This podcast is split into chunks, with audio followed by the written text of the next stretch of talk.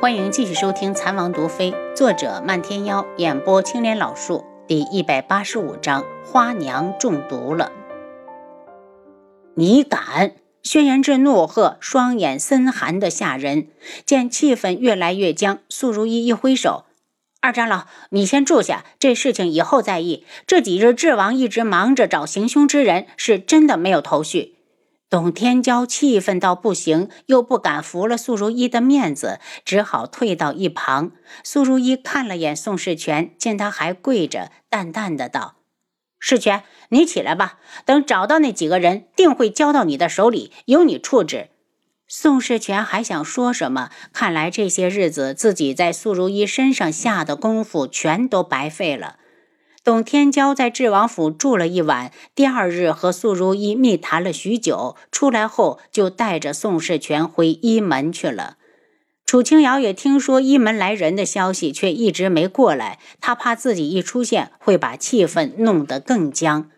见他闷闷不乐的样子，红檀有些担心。王妃，一门的那两个人都走了，要过去看看王爷吗？不去，这几日都没见过轩辕志。一是确实忙没时间，二是不想激怒素如一。禁药令晚公布一天，大家就能够多过一天安静的日子。等宫里的那两位听说天穹被一门禁药，还不知道要怎么兴风作浪呢。又过了几日，轩辕志终于到了碧落院，只是脸色很不好。轩辕志，你怎么了？是不是又头晕了？他上前扶住他，伸手一下下揉着他的胸口，这里还难受吗？轩辕志抓住他的手，这些日子都忘了装病了。阿楚，我没事，只是今日早朝后，皇上把七皇子单独留下了，本王有些担心。轩辕志觉得心力憔悴，身心好疲惫。他当初答应父皇要守护着天穹，没有想到不但要防御外敌，还要防止皇上残害自己的子嗣。这样的人已经不配为一国之君。七皇子睿智，如果不是大事，应该能化解。若他应付不了，肯定来找你。楚清瑶可是知道他和七皇子的关系相当的好。果然，一个时辰后，七皇子轩辕彻就来了。进来后，给两人行了礼，气愤地落座。皇叔，父皇到底想干什么？他害了几位皇兄还不够吗？还要把我也派出去？派你去哪儿？轩辕质问。父皇说，五皇兄遇害出事蹊跷，而皇叔你又不作为，查了这么久，一点线索都没有，命我亲自去一趟孤峰，务必将五皇兄带回来。轩辕志冷着脸，他的借口倒是挺多。殿下打算如何做？楚青瑶问。我自然不想去。七皇子一脸忧郁。皇叔，你说如果我进宫去找皇祖母，皇祖母会保下我这个孙儿不？会。轩辕志和楚青瑶同时开口。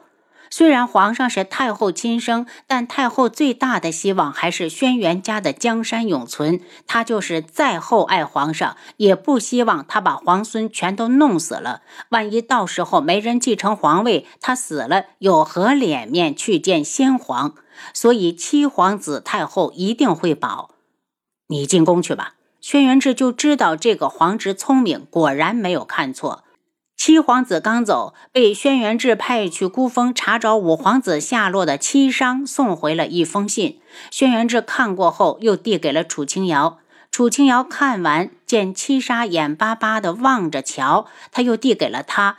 七杀看完，立即道：“王爷，既然七商发现了可疑之处，无论如何也要想办法进去探个究竟。”轩辕志看了他一眼：“你有能力穿过那片火海？”七杀摇头，他还真怕火。楚清瑶想了想，不管七商的猜测是否正确，只要派人守在那里即可。如果火海只是一道屏障，里面的人总不能永远不出来。轩辕志敲了下桌角，吩咐道：“按王妃说的回信，让七商看住了。”阿楚，你说，如果五皇子真的被人救下，皇兄知道后会是什么表情？轩辕志眉眼冷冽。表情我不知道，但他肯定不会罢手。顿了下，他又接着说：“我还知道太后不会让林婉如把孩子平安生下来。宫里的事我们不管，随他们折腾。轩辕志一脸不屑。楚清瑶在内心叹息：太后也终于走上了要向自己皇孙出手的地步了。那个孩子何其无辜！这天穹的后宫真是个吃人不吐骨头的地方。同一时间，春风阁内。一头戴鬼脸面具的男子正伏在桌子上，对着一张女子画像涂涂画画。女子的画像很美，精致如玉的脸上点缀着如湖水般清澈纯洁的眸子，而男子正在涂改的纸上画着另一名女子。若是细看，就会发现两者的脸庞已经有了七分的相似。可显然，男子对自己的作品并不满意，沉思着，用笔在纸上又勾了几处，勾完似乎又觉得不好，干脆揉搓着扔到了地上，拿过另一张白纸重新来画。一名戴着面巾的女子端着茶水进来，师傅喝茶。出去。男子头都没抬，女子暗瞪了他一眼。师傅，你已经一天没喝水了，润润嗓子吧。我没时间，你赶紧滚出去！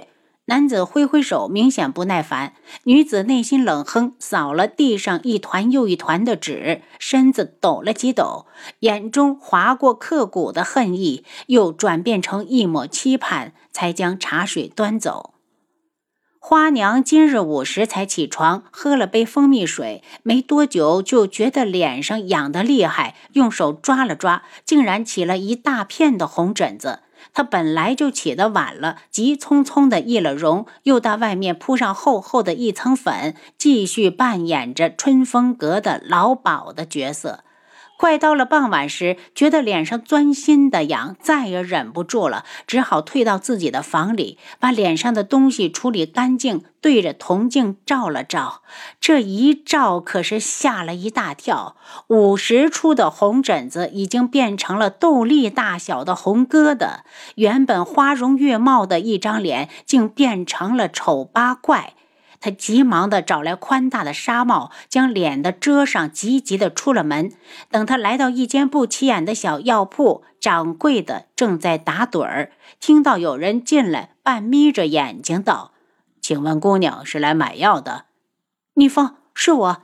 花娘一出声，掌柜的立马起身，急切地道：“你怎么来了？门主不是才刚走？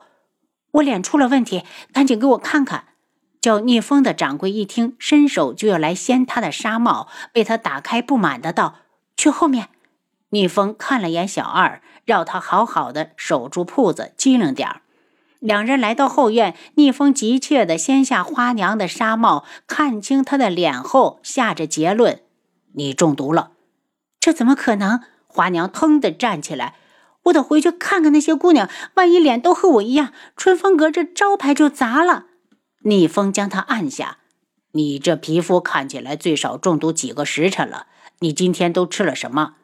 别问我这个了，赶紧看看能不能给我把毒解了。花娘急呀，她这张脸要是毁了，以后还怎么帮门主？逆风眼中掠过心疼，花娘，听门主的话，换个人替你离开春风阁吧，那不适合你。花娘脸一冷，解毒。逆风在他对面坐下，几下将脸上的伪装除去，露出一张英俊的脸。我解不了。他们都是早早的被门主派到外面来的。他一直喜欢着花娘，如果不是因为他，凭他的天赋，早就是独门的核心弟子了。逆风，你别骗我，快点把我脸治好了。我这个样子怎么见人呢？花娘急得都要哭了。逆风打量着他。待在春风阁，你这辈子都不用不着这张脸见人。花娘，离开春风阁好不好？他的声音带着哀求。花娘苦笑：“离了春风阁，我还能干什么？我在春风阁待了这么多年，已经没其他的追求，只想替门主打理好春风阁。”逆风忽然揽住他：“花娘，你还有我。”离开春风阁好不好？如果你喜欢天穹，我就买下一座大房子，我养你。花娘有一瞬间的感动，可她马上推开逆风，别闹了，快看看我的脸。逆风的脸色一暗，花娘，我真的解不了。你最近是不是和什么人结怨了？独门的人善于下毒，同时也能解毒。换句话说，独门中人的医术都很好。当然，花娘就是个例外。当年逆风与花娘同时进独门，逆风天赋好，被漫天妖看上，留在山上学习制毒解毒；而花娘因为天赋不好，被人送到京里重点培养。后来门主在京中设立据点，便有了春风阁。花娘一下就想到了嫣红夏，脸色一冷：“我怎么会和人结怨？我的身份又从来没暴露过。要说有人看我不顺眼，也只有门主这次带来的嫣红夏。他住在春风阁时，倒是和我针锋相对了几次。”听到他提到嫣红夏，逆风问道：“就是那个叛出一门的？听说他可是大长老的弟子，竟然如此的不知道感恩。”提到嫣红夏，花娘的脸色就不太好。她有一种直觉，嫣红夏喜欢门主。看来当日她叛出一门也与门主有关。门主这次出来开始时可是一个人，并没有带嫣红夏。后来他追上来，门主竟然也没有处罚他，更没赶人。看来他心里也是装着那个女人的。见他一脸苦处，逆风有些着急。既然知道是他，你且等在京里，我往独门去找门主，让那女人交出解药。您刚才收听的是《蚕王毒妃》，作者漫天妖，演播青莲老树。